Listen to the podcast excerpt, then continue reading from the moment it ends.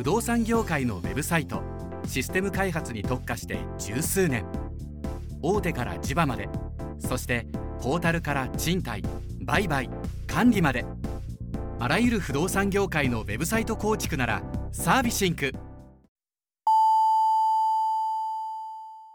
ウェブディレクションやってますラジオ。この番組は東京でウェブディレクターをしている名村がウェブディレクターとして思っていること感じていることをお伝えしているインターネットラジオです。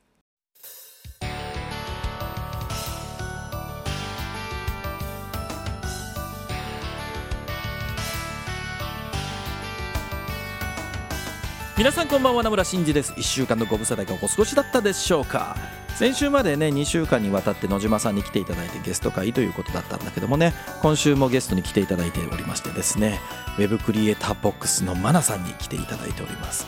あの収録は少し前にやったんだけどもなんとその日ですねえーと、マナさんもマナさんでポッドキャストやってらっしゃってマナのウェブクリエイターカフェっていうのをねやってらっしゃるんですけどもそちらにもですね名村が出演をさせていただけるということでなんと同じ日に マナさんのところの収録と僕のこの番組のこの後のね放送のゲストの収録を 行ったということでですね2時間ぐらいぶっ通しでなんかマナさんとずっと喋ってたって感じになっておりますけどもね。もうねおはがきすんごいたくさん来てたの。なのでこうこの後ねこうおはがき送った方はねドキドキワクワクしながらね聞いていただければなと思ってますけどもね。いやーねもう本当面白かったね。先週までの野島さんもねそれはそれですごいね面白かったんですよ。あの少しねこう声優さんが軸ということでその中でクリエイティブなことをしている多趣味の中でいろんな楽しみがあるよってお話をねいっぱいしていただいたんですけども今週は今週でねもうマナさんもねすごかったですよ。目から魚が落ちそうなぐらい面白い話聞かせていただきましたのでこの後ですね聞いていただけるのを楽しみにしていただいたらなと思っております。というわけでもうね、えー、早速みんな聞きたいと思いますのでそちらの方に行ってみたいと思います。ということで今夜も30分ナムラについてこい。この放送は不動産業界特化のウェブ制作システム開発でおなじみのサービシンクの提供でお送りいたします。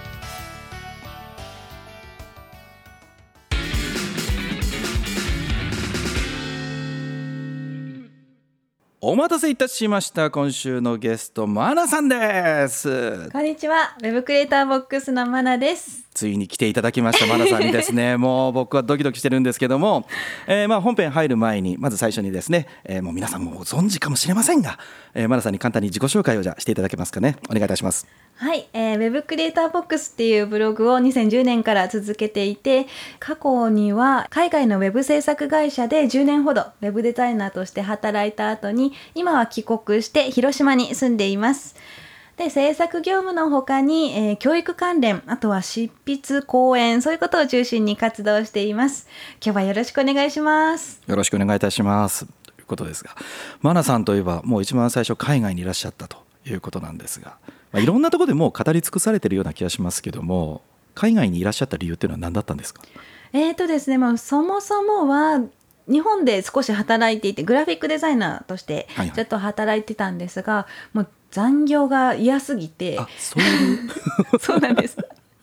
でもこの仕事は好きだけどこの働き方がちょっとどうも嫌だなという時に海外は残業がないらしいぞという情報を入手しましてじゃあ海外行けばいいやないかと、はい、もうその時二十歳ぐらいだったのでもう行けばいいやんっていう軽いノリで行っちゃいました。はい。海外は残業はなかったんですか？なかったですね。あないんだ。ないです。あっても本当に許可が必要で上司の残業許可みたいなのが必要でなんで残業したのかどれくらい残業したのかみたいなのを書いて提出みたいな、はい、あそれはもう大体どこの会社もそういうことなんですか？そんなでしたね。あともう絶対にダメっていうのがもうビルが閉まるからダメとか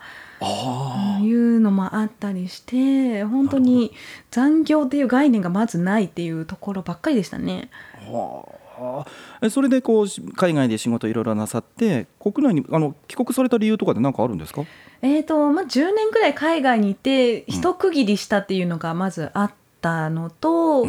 うん、もうなんか20代の間は本当に遊ぼうみたいな。海外で いろいろやりたいこと全部やるぞみたいな感じでで30代ぐらいからちょっとそろそろなんか落ち着こうかなみたいなところがあって。なるほどなるほど。そう海外にいると本当ビザに期限があったりとか、はい。で外国人なのでなかなかあの長期契約ができないとか、うんうんうん。家具買えないとか、うん。なんかそういう制約があってもそろそろ落ち着きたいなっていうのもあり帰ってきた感じですかね。あのそれの話はあのポッドキャストでもお話をされてて。あそうそうそう。マナさんもポッドキャストされていらっしゃいますよね。はいそうなんですそうなんです。はい。ポッドキャストどんなポッドキャストでしょうか？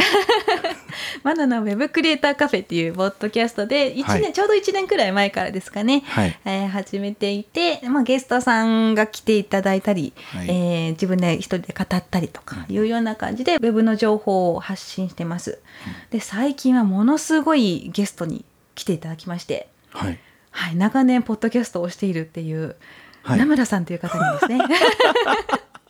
そうはいそうなんですよね。ゲストに来ていただいて。あのはい。あの今日これはあの事前の収録っていう形なんだけども僕のねあのポッドキャストを以前マナさんのあのサイトでご紹介をいただいた後ですねもう信じられないぐらいアクセス数が増えてですねもう何が起こってんだろうなと思ったんですけど多分ほぼ間違いなくマーナさんのところでご紹介いただいたからだと思うんですけど、まあ、そのきっかけでですねもうこれはものの勢いでいいやで言ってしまえって言ってマーナさん僕のポッドキャスト出てくださいって言ってですね もうどんなミーハーだお前はと思うですね、えーお願いをしたら快諾をいただけて今日なんですけども、まあ、そのあのお話をさせていただいたらあの出てくださいって言っていただいたのでですねずうずうしくもですねマナさんのところにもねあのせんあの収録させていただいて本当ちょうどこの今収録する直前にねあのマナさんのところのやつも収録させていただいたんですけども。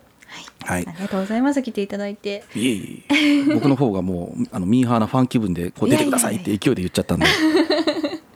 はい、いやいや嬉しかったです。まさかお声掛けいただけるとは。いやいやいやいやそんないやもう聞いていただいてるってことの時点が僕びっくりしましたからね。あ本当ですか、はい、うん結構ずっと聞いてますよ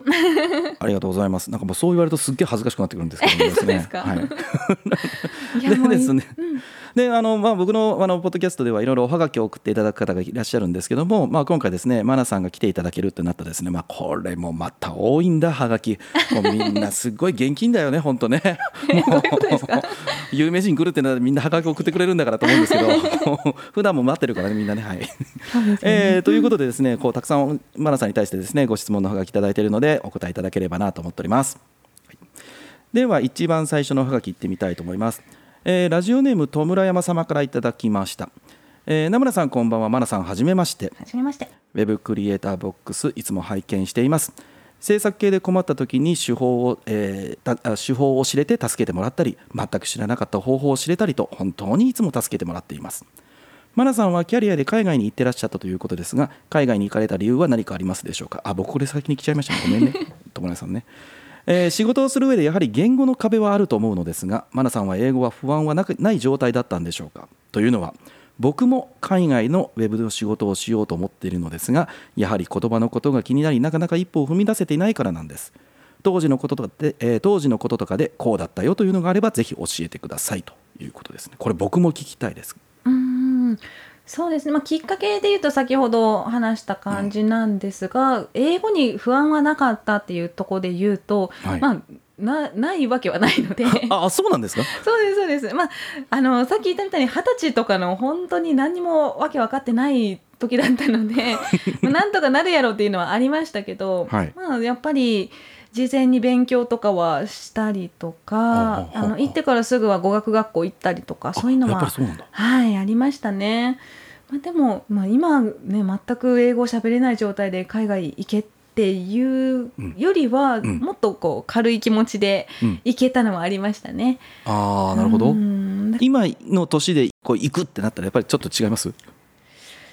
とそうですね。全然知らない。例えばそうですね。ドイツにはいはいはい行くってなって、ドイツ語勉強するってなると、ああまた一からかみたいなのはありますね。なるほどじゃあもう当時は何でしょう？言ってしまうとねこう年齢とかやりたいぞって思いの中で「えいや!」って言った感じもやっぱあるにはあったって感じですかね。ありましたありました。なるほどなるほど。であとまあ中学英語は本当完璧だったのでそこは確かに、うん、自信にはなったかもしれないですね。じゃああのこう戸村山様のですね戸村山さんのこう年齢とかがちょっと分からなかったりバックボーンが分からないんですけども、まあ、海外に行ってみたい海外でウェブの仕事をしてみたいと思ってらっしゃるんだとしたらなんかマナさん今言うとしたら一言何か言ってあげてもらえると何ですかね？行っちゃいなよ。ですね。行っちゃい。っちゃえですね。なるほどやっぱりやらないよりはうんまあやった方がってことですかね。やった方が本当にあの旅行でもいいと思いますけどね、最初は、うんうん。うんうん本当1週間ぐらいの旅行で、あなんかもっと痛いとか、思ったのと違うとか何かの発見があると思うので、いきなり海外でしよう仕事しようじゃなくて、まずはちょっと知るところから始めるのもいいかなと思いますけどね。なるほど。わかりました、うん。えー、と村山さんどうでしょうかね。いいアドバイスになったかもしれませんがまずやってみようということだと思いますえでは次のおはがき行ってみたいと思います。えー、とラジオネーム篠宮ゆきさんからいただきました。名村さん、まなさんこんばんは。まなさんがゲストに来られるということでめっちゃ楽しみにしてました。まなさんがウェブクリエイターの仕事をしていて一番楽しいと思えるのはどういった時でしょうか。キャリアが長くなってきてご自分のあご自身のモチベーションの変化とかはありますか？ということですがどうでしょうか？楽しい。あ、ま、なんかこう思った通りに動くとか、はい思った通りに綺麗なデザインできたとか、やっぱそういう楽しみはありますねなる。ほど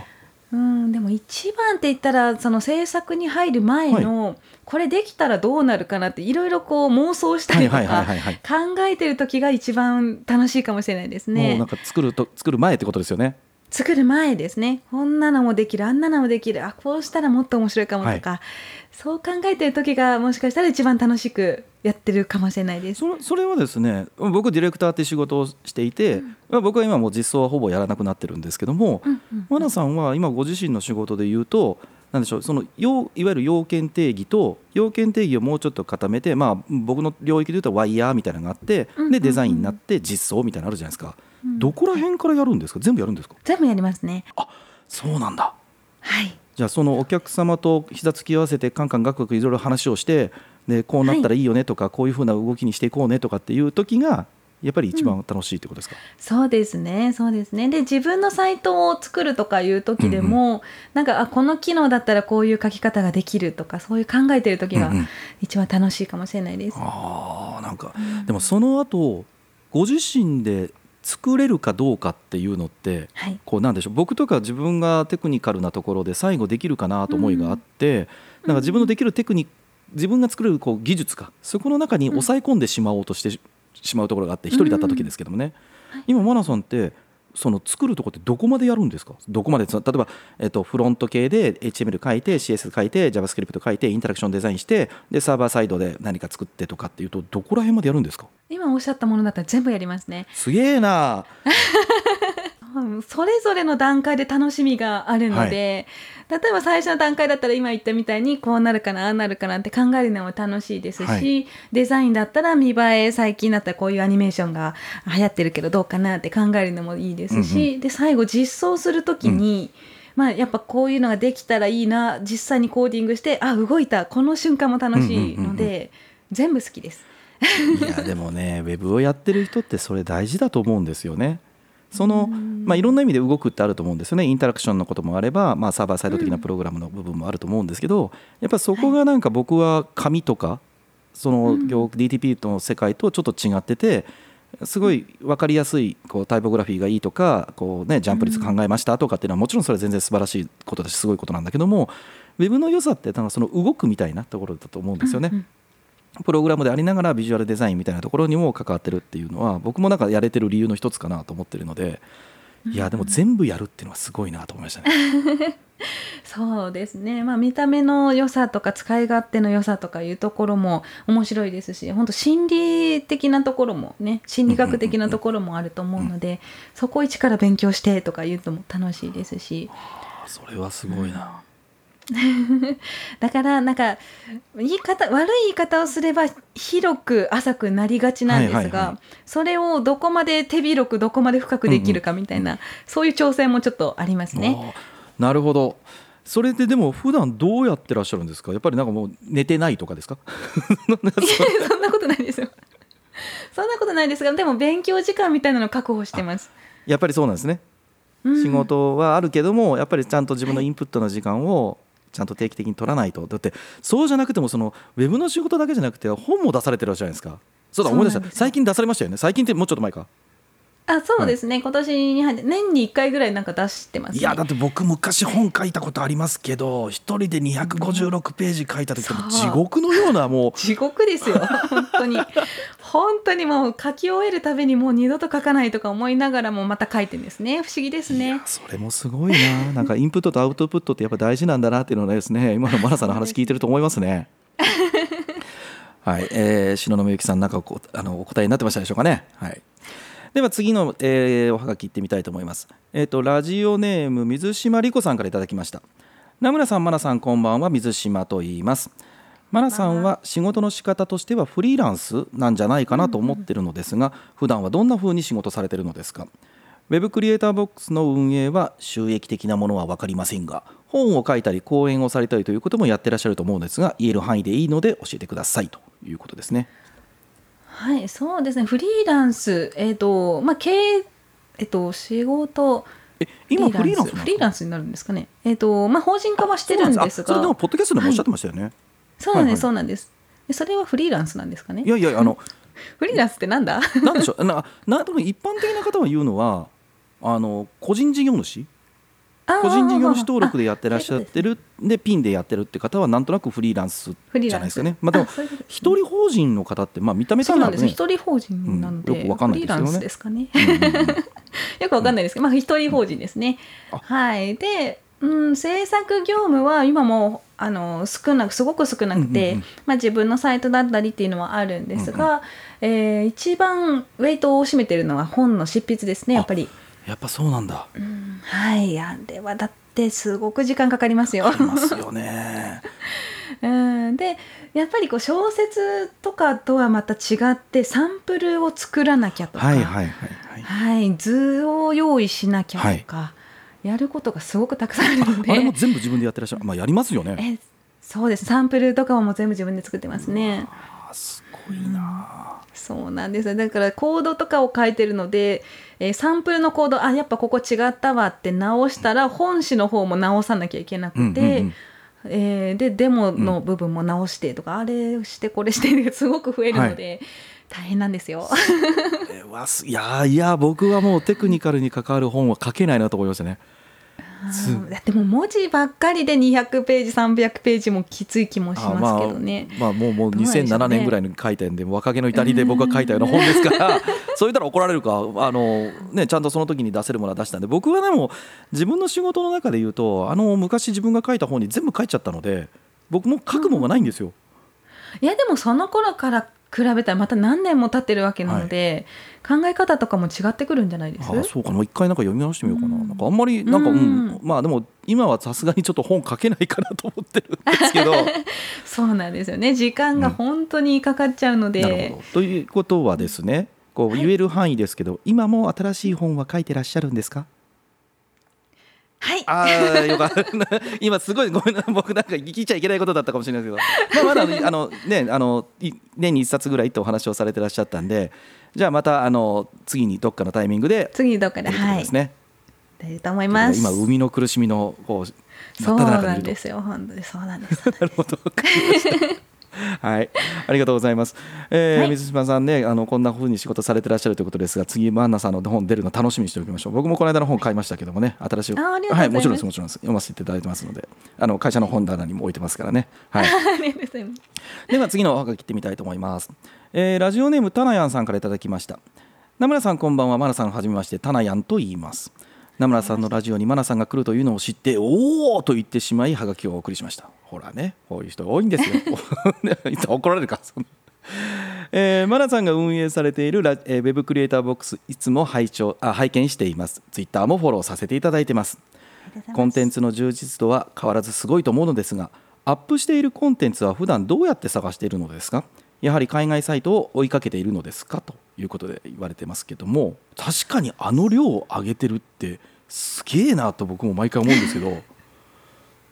そうですね、まあ、海外サイトを見てっていうのもよくありますし、はい、うん、最近はでも日本のうんうん、あの書かれてる方とかでも最新情報がたくさんあったりするので、うんうん、まあ、その辺を見て自分なりに解釈してとかいうのもあったり、自分で試してみてとかいうのが多いですね。あなるほど。うん。でブログ技術的なブログをずっと続けてて思うのが、やっぱり自分が何かを作ってないうんとネタが出てこなくなるんですね。おー。なので、うんウェブせえウェブサイトを作ってないとウェブサイトの記事は書けないのでなるほど、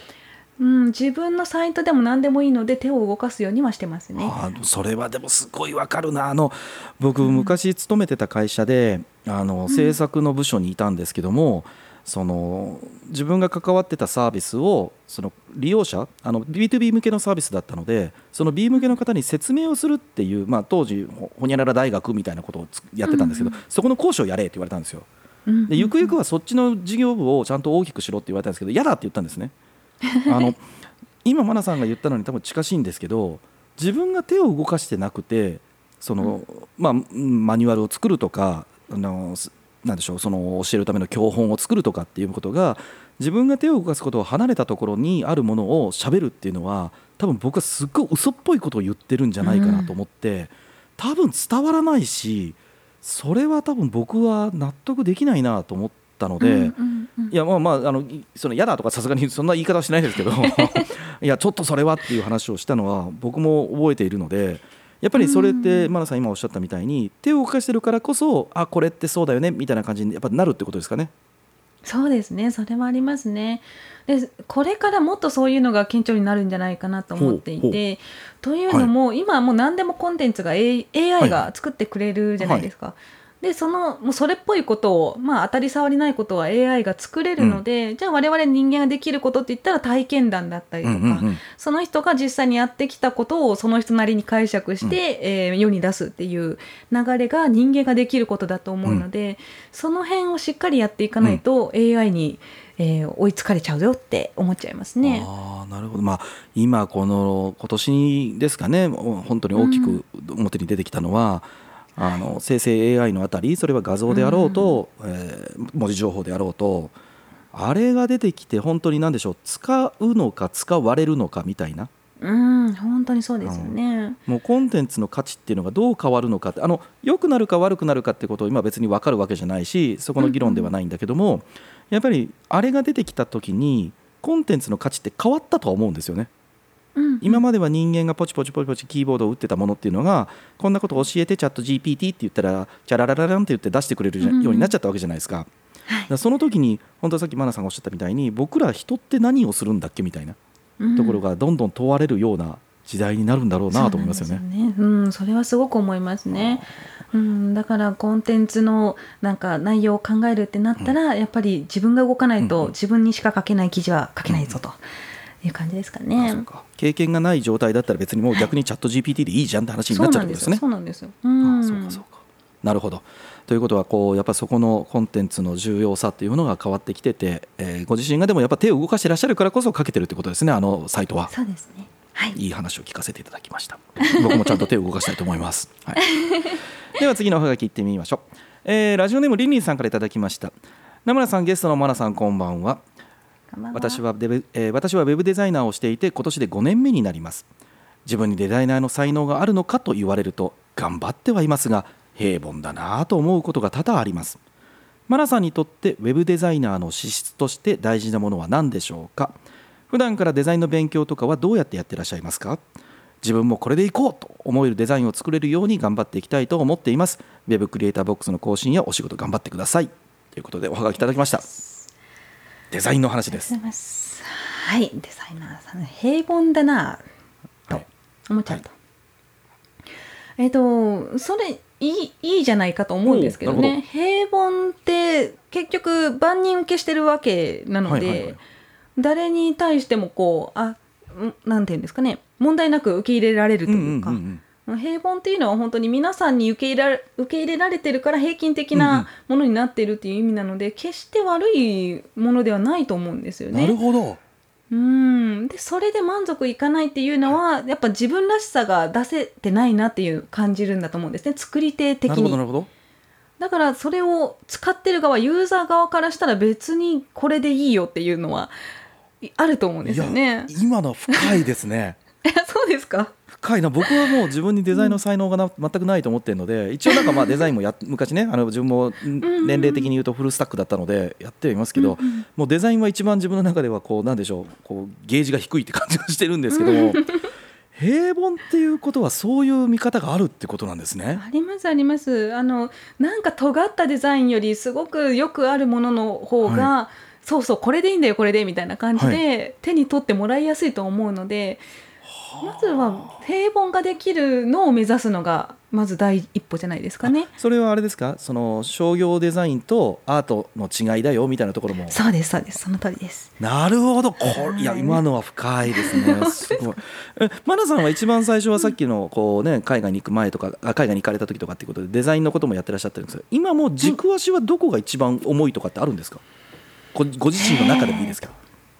そうですね。まあでもウェブサイトウェブデザイン、うん。デザインですかね、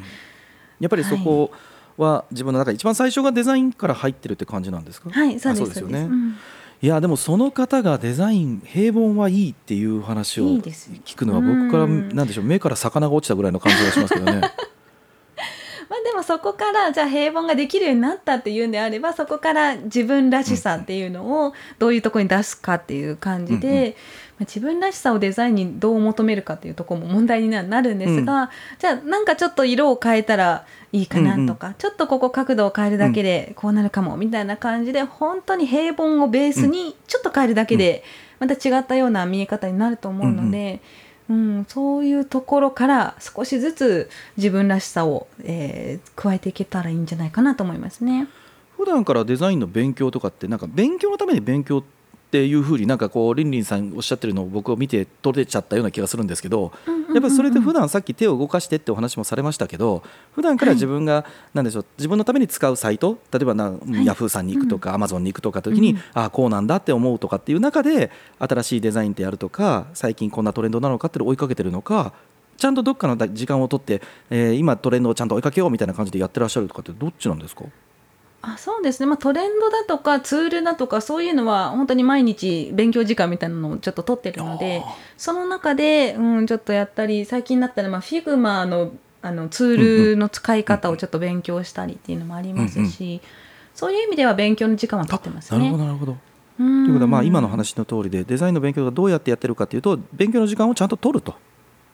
そうですね。まあどっちかというとまあその勉強時間はツールだとかコーディングとかプログラミングとかそっちの本当に勉強みたいな風に割り当ててるので根本的なデザインの勉強でいうともう普段から意識することの方が大事かなって思いますね。うんなんか歩いてて可愛いなって思った看板だったりチラシだったり、その辺を意識したり、うんうん、あと最近すごく、まあ、深い話になっちゃったら申し訳ないんですが、はい、あのデザインってこうよりよく生きることより良い暮らしであるっていうふうに私は最近感じておりまして。はいはい。はいはい、はい、いいですね。はい。例えば本当にあの、まあ、私犬飼ってるんですが、はい、ドッグフードをこう取るのが難しいっていう時に、はい、じゃあなんで難しいのか。奥にあるから奥の棚にあるから難しいんだとか、うんうん、じゃあ取りやすくするにはじゃあ手前に置こう。手前に置くんだったらこういうふうにしようみたいな感じで、えー、それもデザインだと思うんですね。うんうんうん、使いやすくしようとかより見栄えよくしようとか、うん、うん、そういう意識をするところからデザインって始まると思うので、うん、そういうのはあの勉強とかではなくて、普段の生活から考えてみたらいいんじゃないでしょうか。なるほどいやすごい話をなんか聞かされてる気がしますね。でももう、まあ、できてるかは分かんないですけど、ね、いやまあそれはねあの外の方がどう判断するかってところなのでご自身がやれることをやりましょうっていうのは僕は正しいと思ってるんですけども、それってなんか僕も自分が企画ってどうやって作ってるんですかとか、ね、あの企画ってなんかいきなりポンと生まれるものではなくて既存のアイデアの組み合わせだよみたいな話ってよく言われると思うんですけど、うん、本当街歩いてたらいろんなものがあるので、ね、うん、その中で自分がこうあこれいいなとかっていうものを本当種を集めていくということなので普段のこう気の持ち方とか生活の中でもデザイン、うん、それはあれですよねビジュアルデザインがデザインじゃないよってことですよね。そういうことですそういうことです。なるほど。ここれはいい話を僕は聞かせてもらったと思うんですけどもね。リンリンさんどうでしょうかね。これで明日からその平凡は悪くないと、えーその中で自分がどういう自分のらしさを出すかということと、まあ普段の気をつけていくことで、えーデザインのね、えー知恵情報とかこれがいいなという感性みたいなものを、まあやえー育んでいくっていうことなんじゃないかなということでね、えーお答えいただきました。ありがとうございます。ありがとうございます